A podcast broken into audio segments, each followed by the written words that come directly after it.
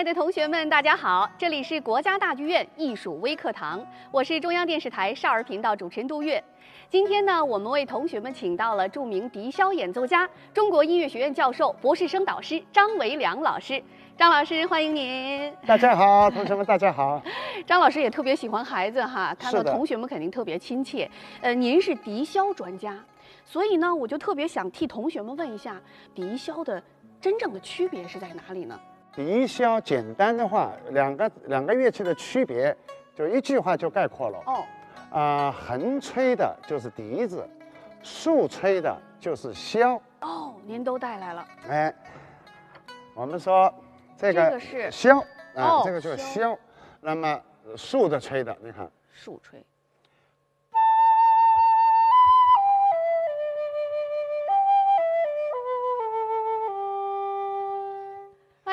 好美呀！那么这这个就是呃，我们说的呃，古老文人一般的比较钟爱的。那么所以说，在历史上对箫的描述，呃，无数的一些个诗词啊、诗歌啊，或者说表现表现中国人的情感啊，都一般呢就是用箫来表现。对，一提到箫就是唯美两个字。是的啊，我们在下面再看一看笛子，好嗯这就是笛子，嗯笛子呢就横着吹，哦，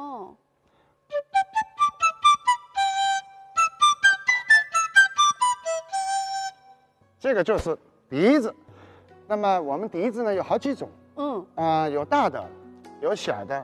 哦，呃，那么我们简单的介绍一下，就是说这么小的笛子呢，我们说原来在古代的时候，嗯是在北方地区就邦笛比较盛行比较多。哦那么它这个为什么叫邦笛？因为它是给北方的梆子戏来伴奏，所以叫邦笛。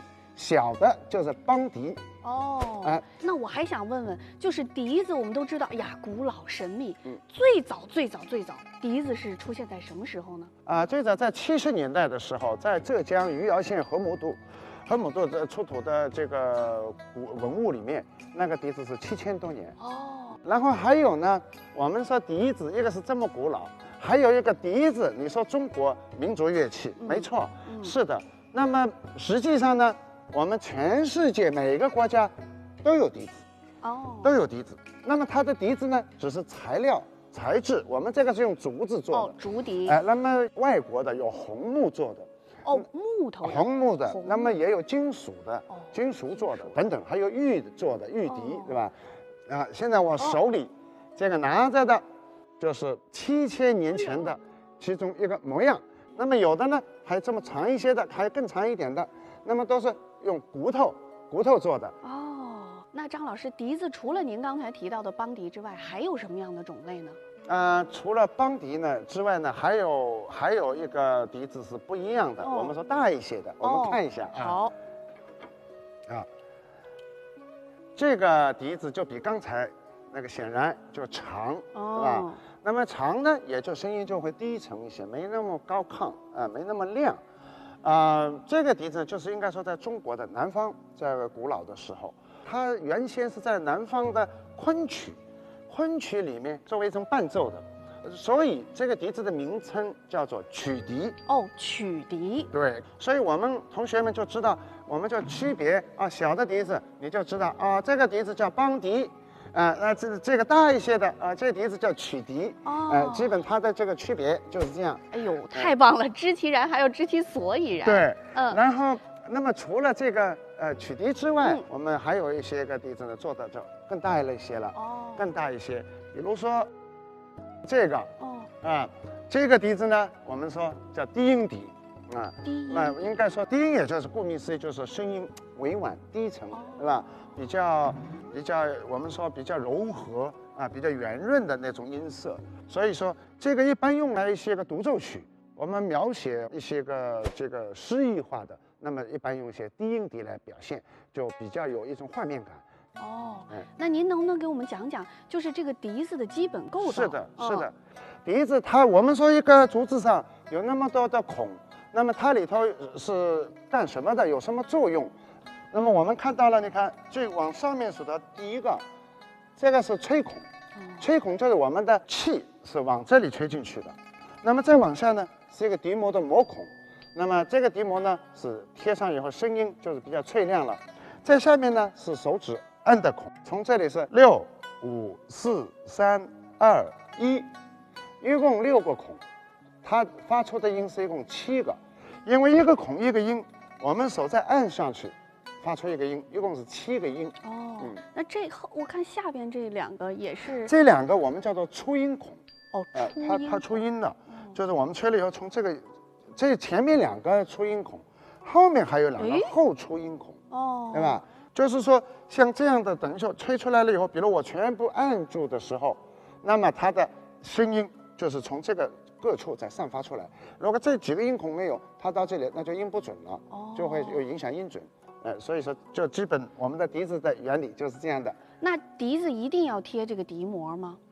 对了，你说的很对，就是我们中国笛子有笛膜，哦因为贴的笛膜呢，这个笛膜哪里来的呢？是芦苇里的芦苇里头的一层膜。哦哎，然后贴在上头以后呢，它使它的声音啊，就是清脆，哎、明亮，然后有有有感觉到那个水汪汪的，有那种漂亮劲儿，呃，不是那么很干的一个一个一个笛子的声音。所以跟外国很多国家的笛子的最大区别就是这个笛膜。哦嗯，还有一个问题哈，很多同学觉得，哎呀，笛子又古老又神秘，特别想学，呃，怎么能让同学们快速的能哎把这个笛子吹奏出嗯特别美妙的声音呢？有小窍门吗？应该这样的，嗯因为我们不会吹的时候啊，啊可能就比如说本来我们吹孔在这里，啊你这个地方有问题，控制不住，就吹不响。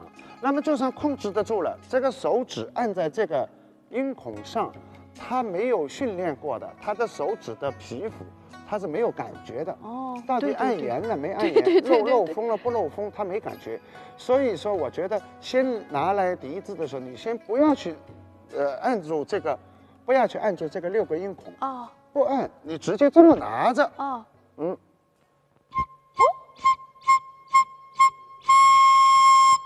这样就很容易吹响，哦，因为它不会有任何的障碍，对吧？然后所以说这样吹响了，你这个手再拿回来，我们先按住一个手指，哦比如说吹响了，哦然后再加一个音，一个一个音孔，就最后对，进而它全部哎掌握了，，对吧？所以说这个呢，呃，很很这样就会很简单了。对。那张老师，您今天带来了三种笛子啊、曲笛、低音笛和邦笛，这三种笛子的代表作品分别是什么呢？啊、比如说我我们先从大的，嗯呃，这个大的低音笛呢，我比如说，呃，我吹两句那个《妆台秋思》。哦那，妆台秋思呢，就描述着女孩，那只能在房子里待着，所以在哦梳妆台边上又是秋天的思念。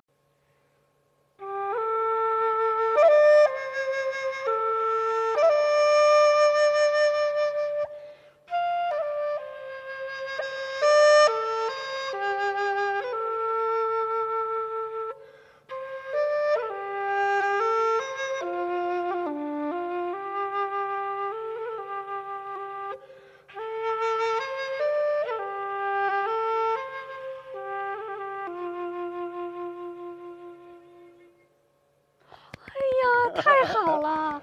哎呀还有那种忧郁的感觉，还有一点。那个，那么我下面来介绍我们刚才说过的，哎，曲曲笛笛，对吧？哦这个曲笛呢，我们刚才说昆曲，嗯，那么我下面给大家演奏一一小段，就是也是用昆曲题材素材创作的一首曲子，叫《姑苏行》。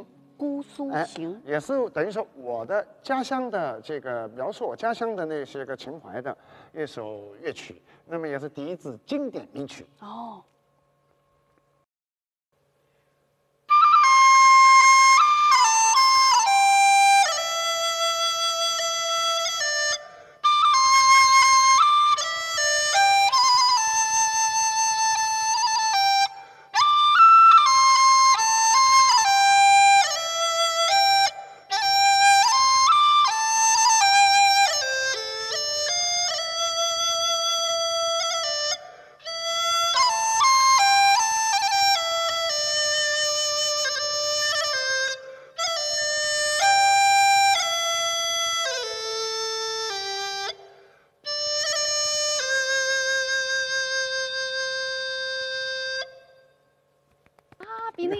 那个高了好多。对高了很多哦然后下面呢，还有的是就是我们说的邦迪。短的嗯邦迪。嗯邦迪呢，我们是不是说在北方吗？嗯对吧？尤其是盛行的河北，嗯呃和山西、陕西这个地带的一些个在戏曲里头运用。那么我们下面请一位同学，呃，李志涵同学来吹他的家乡的音乐。哦，